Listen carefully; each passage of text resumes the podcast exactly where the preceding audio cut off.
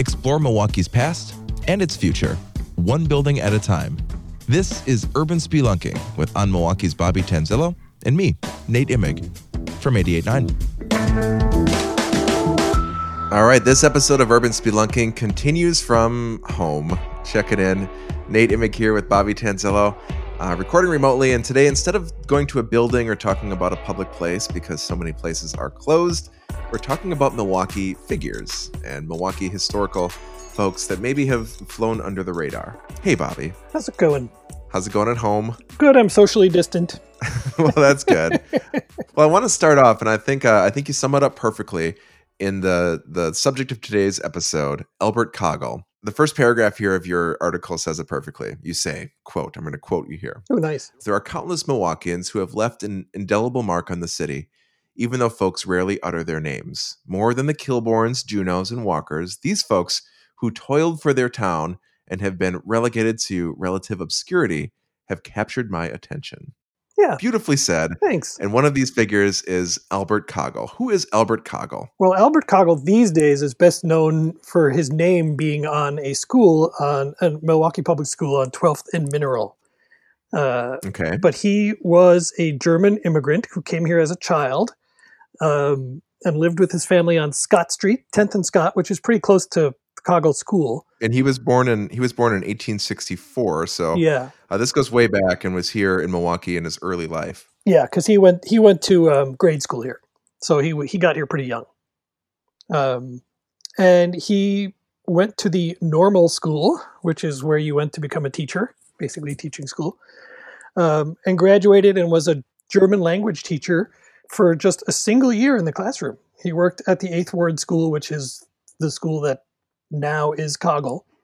Um, but they must have seen something in him because he was out of the classroom pretty quickly and became part of administration. Yeah, I was going to say, you don't get your name put on a school for nothing. So he was a, a really important figure in Milwaukee education. And as you said, just spent one year in the classroom, but soon after that was was clearly destined for much more in education here in Milwaukee. Yeah, the very next year they made him principal of uh, the First Ward Branch School, um, which was in a building that's not there anymore, but a building that was replaced while he was the principal um, on Maryland Avenue, Maryland Avenue School on the east side. And when he got there, it was a two room schoolhouse. Um, and two years later, they built a much bigger school that was designed by Henry Koch, which is a name we mention a lot on this uh, program. Uh, he designed, yeah, I'd say City Hall, Turner Hall, the Pfister Hotel, Gesu Church, tons of schools like Golda. In fact, he also designed the building that is now Kagel. Oh, interesting. Yeah, and then it was sort of interesting that Kagel was appointed to this school because this was a neighborhood that was really growing fast, so fast that basically the buildings, the school buildings that were there, were never enough. You know, they had this two-room schoolhouse which had replaced a one-room schoolhouse uh, built a few years earlier, and then when they built this, the current school it was about half the size it is now and then they had to build an addition to it just five years later. And then a few years after that they built a whole new school up the street because the neighborhood was growing so quickly that there was just sort of constant demand for school seats there. So um, so he was at what was really an important place at the time because he had to really he must have been a really good manager and leader to be able to kind of handle this sort of constant growth. And we're talking now the the late 18 probably the close to the the end of the 18 hundreds, right? Yeah, that's like, late 80s, 1890s. Yeah, 1880s, 1890s. Yeah. We're going to take a quick break here and continue next with more about Albert Kagel on urban spelunking.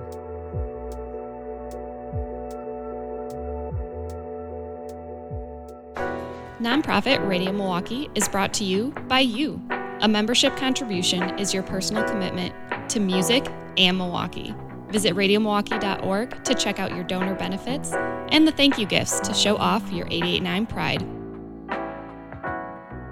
And we're back on Urban Spelunking talking about Albert Kagel, a historic figure in education that kind of flew under the radar.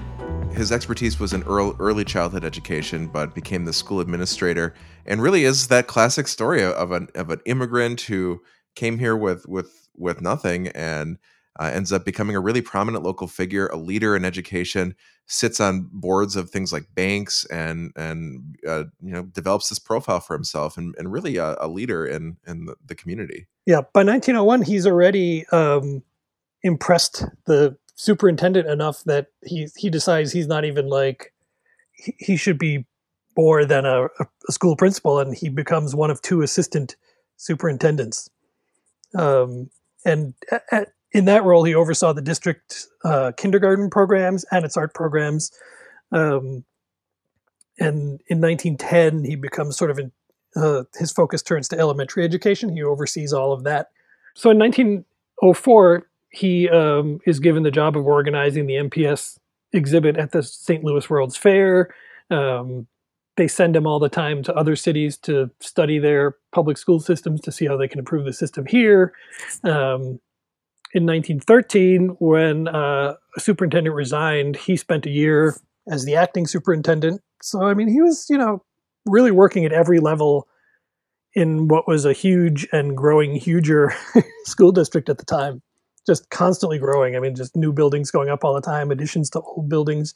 I mean, the, the population of Milwaukee was growing because of immigration at that point so much that um, they just couldn't keep up. That's why there was just constantly adding to buildings and things. And he was a key figure in all that. Yeah, there is something kind of I don't know I don't know what the word is um, romantic almost of of these these people that had such an impact on Milwaukee who you never hear about today.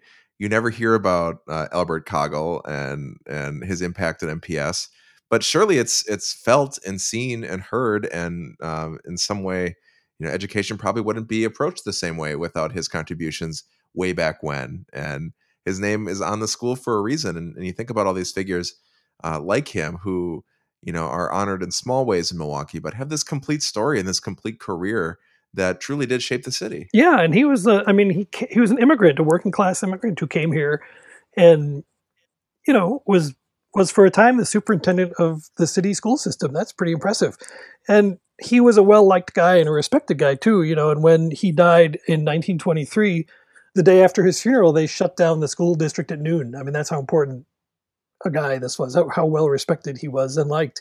Um, every school in the district sent flowers to his house when he died.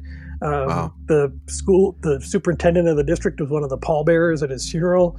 Um, a few years after he died, um, a bunch of teachers and principals got together uh, and made donations to the public library to create uh, an Albert Kagel uh, reading room in the library that was there for a while until they uh, built an addition to the library and sort of changed the, the rooms. But um, but I mean that's a you know that's a pretty big honor honor for this guy. You know. Well, you can read more about him at radiomilwaukee.org. Uh, a really uh, wonderful, comprehensive account of Albert Kagel's life, a big influencer in education in the late 1800s. You can find that story linked up at radiomilwaukee.org. Podcasts in 88.9 are produced by Kenny Perez. Handcrafted sonic inspiration comes from the License Lab, with support from On Milwaukee and your membership. You can subscribe to this podcast and all of 889's podcasts at radiomilwaukee.org slash podcast. And while you're there, we ask for you to rate and review the podcast. Helps us get more and more folks to find the work that we do. It's on Milwaukee's Bobby Tanzilo. Thanks. Thank you, Nate.